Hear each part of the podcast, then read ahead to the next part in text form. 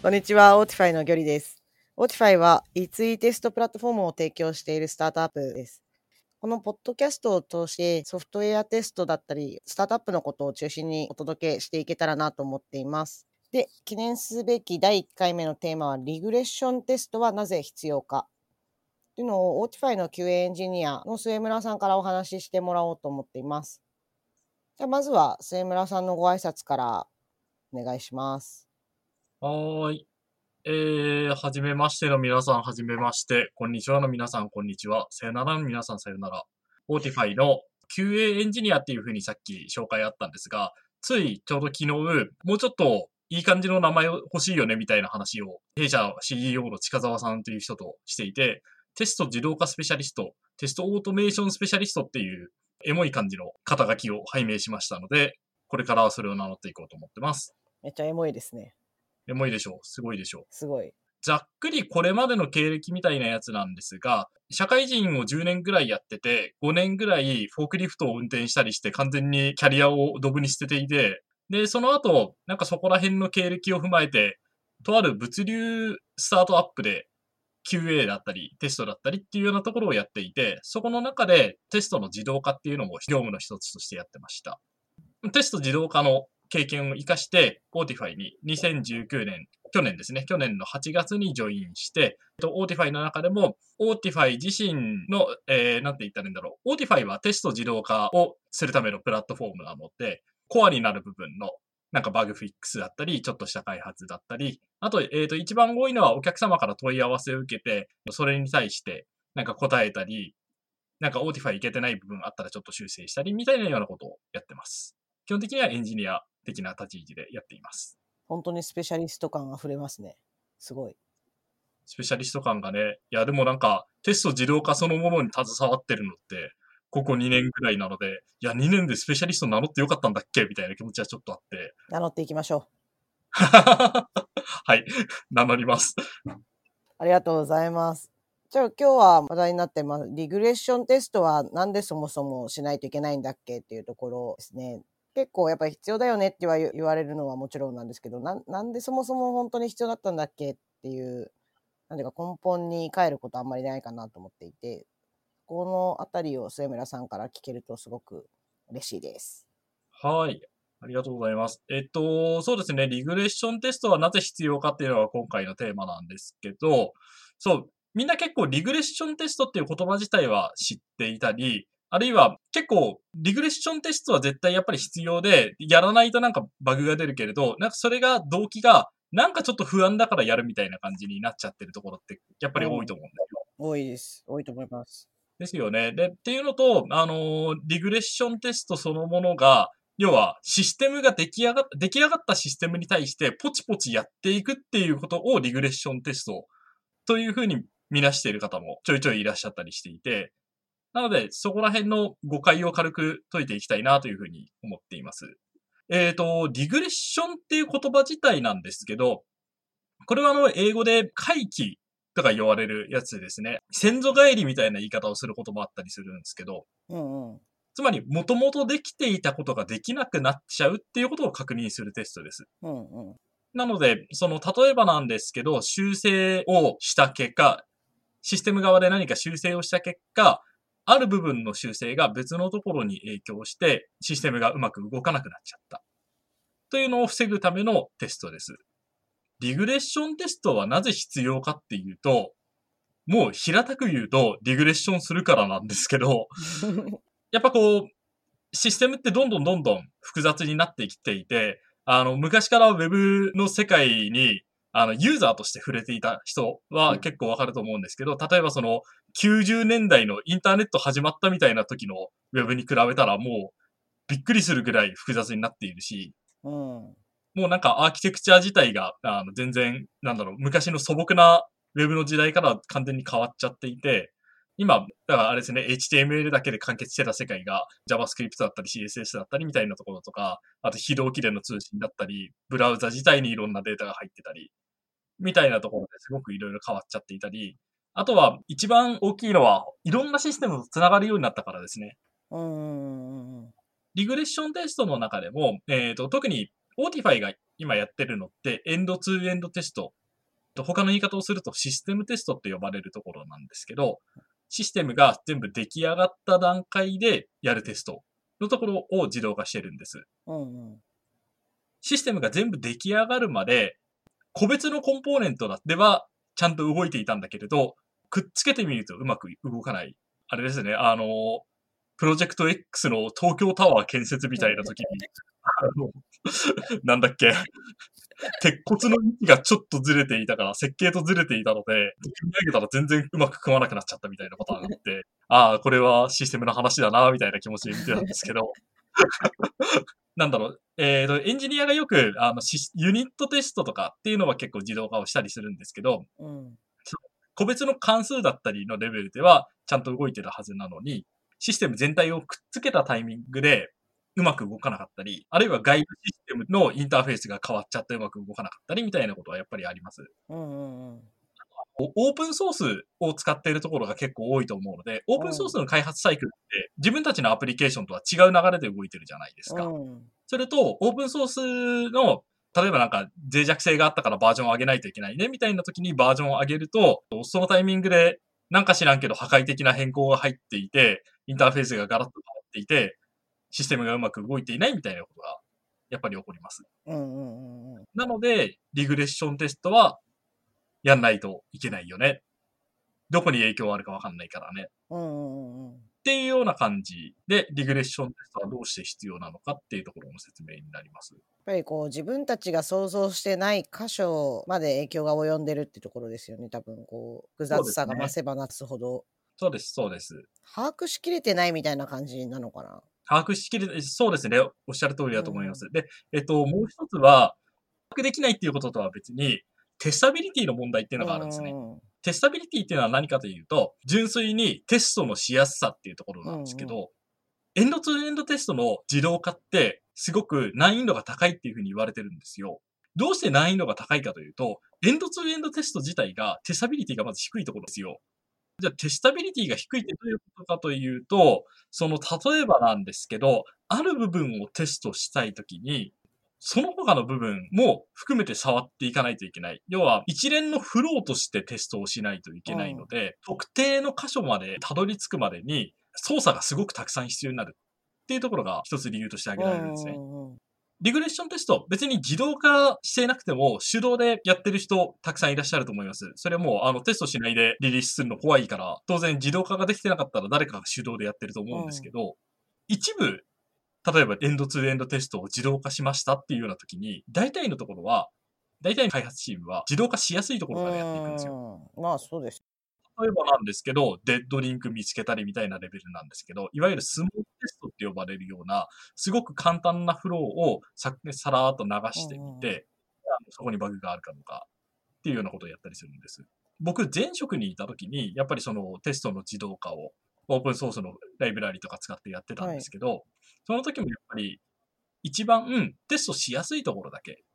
実装してたんですね。実装しやすいところだけ自動化進めた結果、まあ、あの、自動化自体はできたんですけど、8ヶ月ぐらい自動テスト回し続けて、バグ見つかったのって1回だけなんです。決して我々のチームがバグを出していなかったわけではないんですよ。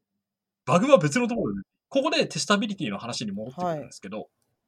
テストしやすいところって手動でも自動でもテストしやすいんですよ。なので、みんな、開発者もテスターもそこは見るんですよ。見なかったところにバグがあるんですよ。例えばなんですけど、Amazon みたいな EC サイトを想像してみてもらうとして、一番バグが出やすいところって、完全になんか統計があるわけじゃなくて完全に肌感で言ってるんですけど、商品を注文して、注文内容を変更するとか、注文をキャンセルするとか、みたいな、あの、結構フローの中の深い方にバグがあることが多いんですね。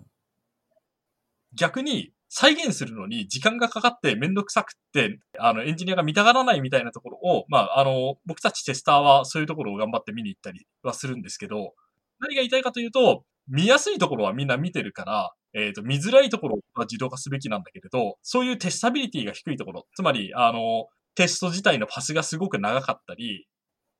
リグレッションテストって、あの、みんなやってると思うんですけど、結構、それを自動化することによって、効果を得るっていうのが結構難しくって。まず、あのーちょっとその前に、リグレッションテストをなぜ自動化する必要があるのかっていうところの話をします。なんでリグレッションテストを自動化するかというと、リグレッションテストって性質上、繰り返し行うものだからなんですよ。うんうんうんすごい、あの、考えてみれば当たり前なんですけど、今までできてたことが、今もできるように保証するっていうような性質のものなんで、要は、今日のリリースで、ちゃんと動いてることをテストできて、えっ、と、確認できたとしても、明日のリリースで、それを確認しなくてもいいってことには多分なんないじゃないうん、ですか。そうですね。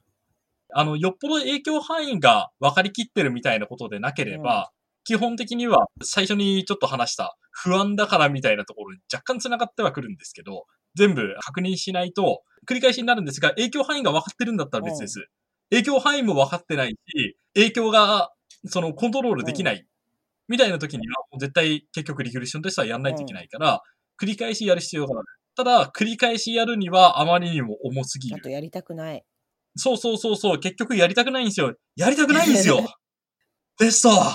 同じやつ何回も何回もは本当にやりたくないです。そうなんですよ。あれ本当に気が狂うんで、あの、できればやりたくないんで自動化したいんですけど、でも、自動化するには結構いろんな面でハードルが高い。それは例えばなんですけど、あの、ウェブの世界だったらブラウザの自動化の技術だったりみたいなのを、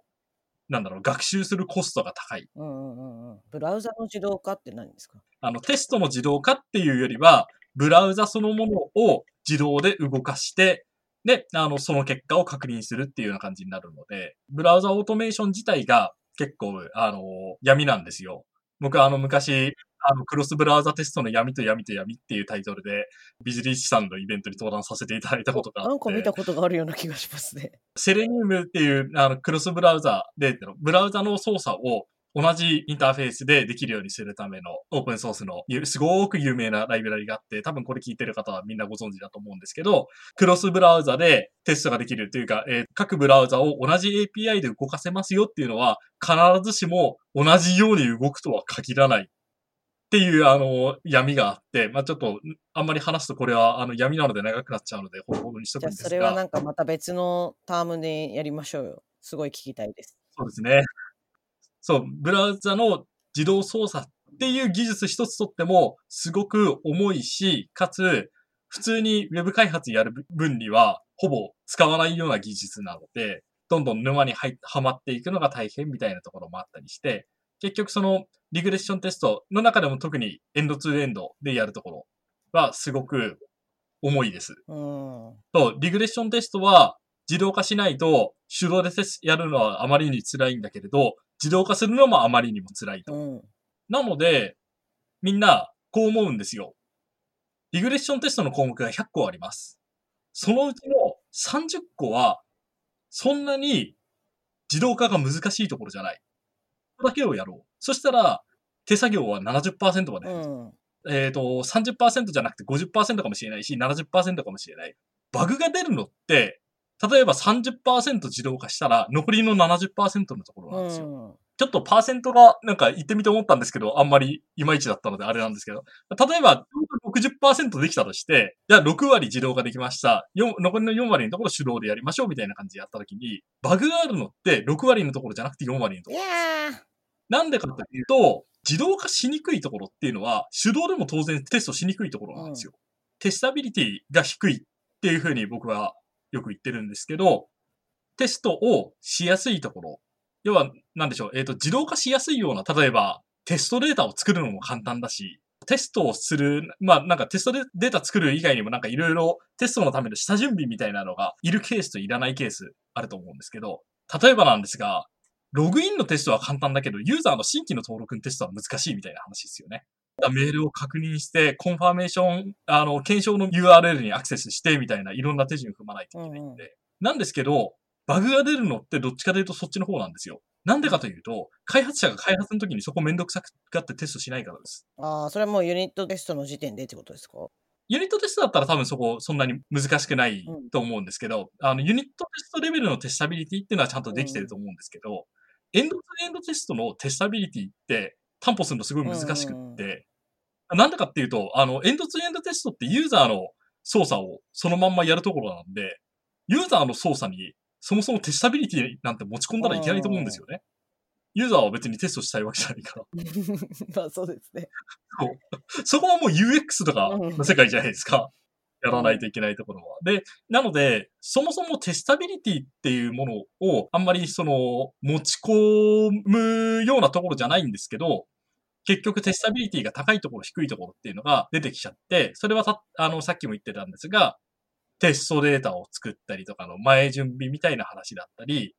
テスト自体がいろんなコンポーネントが関わってたり、さっき言ったユーザーの新規登録でメールが必要になるとか、決済が必要で、決済の画面を通してサンプルのクレジットカードを入力したりみたいな。っていうのが結構いろいろ必要になってきちゃうので、ちょっと最初に戻っちゃうんですが、エンドツーエンドテストのテスタビリティが低いところっていうのは、自動化もしにくい手動テストをやるのも大変。ゆえに誰もテストしないんでバグが出るみたいなケースがやっぱりあるんですよ。まあ、あの、もちろん、ちゃんと QA のフローを回してる会社だったり、チームだったりっていうのはちゃんと当たり前なんですけどあって、誰もテストしてなかったとしても、あの、最後の最後で QA チームだったり、あの、テスターみたいにそのテストチーム的なところがあって、そこがちゃんと最後にケツ持ってるので安心みたいな感じにはなるんですけど、うん。気持ちとしては自動化をしていきたいじゃないですか。そうですね。自動でチェックしてくれるなら、もうそれが一番いい。そうなんですよ。なぜなら、リグレッションテストを手動でやりたくないからです。全部そこに返ってきますね。いや、そうなんですよ。俺、やっぱ仕事するのは楽しい楽しい方がいいじゃないですか。うん。はい。あの、なんか、こう、頭を使って、ここにバグがありそうだって思って、探したバグが、やっぱり一番愛おしいので、なんかこう、手順通りにやっていって、あ、ここバグありました、みたいな感じでやるの結構辛いんですよね。うん。しかも、あの、そう、リグレッションテストって、あの、そんなにバグ出るところじゃないんですよ。うん。バグ出ます。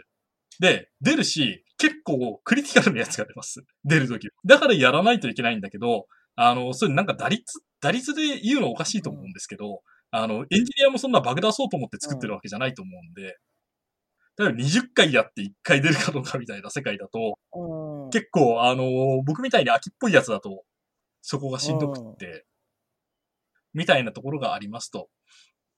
あと、ペイしないですよね。それ用にその開発のメンバーとかが時間割いてそうなんですよ。なので、あの、リグレッションテスト、自動化するっていうところ、えっ、ー、と、まあ、えっ、ー、と、エンドツーエンドにフォーカスしてますけど、うん、エンドツーエンドのリグレッションテストを自動化するっていうときに、テスタビリティが低いところもうまくやっていけるっていうところを個人的にはすごく考えていきたいんですよ。それはさっき言ってたようなメールのテストみたいなところだったり、テストデータの作成にすごくいろいろ、えっ、ー、と、時間が必要だったり、あるいは、あの、例えばなんですけど、あの、あ、さっきちょっと言いましたね、決済が発生するみたいなところとか、うん、決済した後キャンセルするみたいな、すごく長い長い長い長いフローが入るようなやつ、うんうん、なんかうまいことやっていく、みたいなのがやっぱり必要かなと思っていて、あの、いろんな testability 低いところだったり、実装難易度が高いところだったりっていうのがあるんですけど、 Autify は今のところ、テストシナリオ自体のメンテナンス性を高めていくっていうところと、クロスブラウザ、さっき話したクロスブラウザの闇と闇と闇っていう話があったんですけど、クロスブラウザでの実装っていうのがやっぱり難しいので、そこをうまくやっていく、 Autify を使ってテストがしやすいようにしていく。テストの難しいところは、 Autify が先にやっておくので、テストシナリオ自体をなんかこう工夫したりして、 testability 低いところもあんまりこう、なるべく苦しみがなくテストをしていけるっていうようなところを目指していきたいなというふうに思っています。すごいわかりやすかったです。今日出てきたキーワード、またなんか派生版でいろいろやりたいなってすごく思いました。特にそのスタビリティのとこを高くしていくためにはみたいなところとか、どこのまあ会社だったり開発者でも悩むところかなと思うので。testability が低いところをもテストしていくっていうアプローチが一つと、 testability を高めていくっていうアプローチが一つあって、で、どっちも品質保証の仕事の一つなので、テストだけが品質保証じゃないんだなという感じです。いや、確かに。ありがとうございます。ありがとうございます。今回のポッドキャストとしては、この辺りで一度バイバイっていう感じにしつつ、また継続していろいろお話聞けたら嬉しいなと思います。はい。こちらこそよろしくお願いします。ぜひあの、ツイッター Autify Japan で検索していただいて、こういう話聞きたいとかいう声もいただけると嬉しいですね。みんな、どしどしメンションしてね。ありがとうございます。セブンさんありがとうございました。またお会いしましょう。ありがとうございました。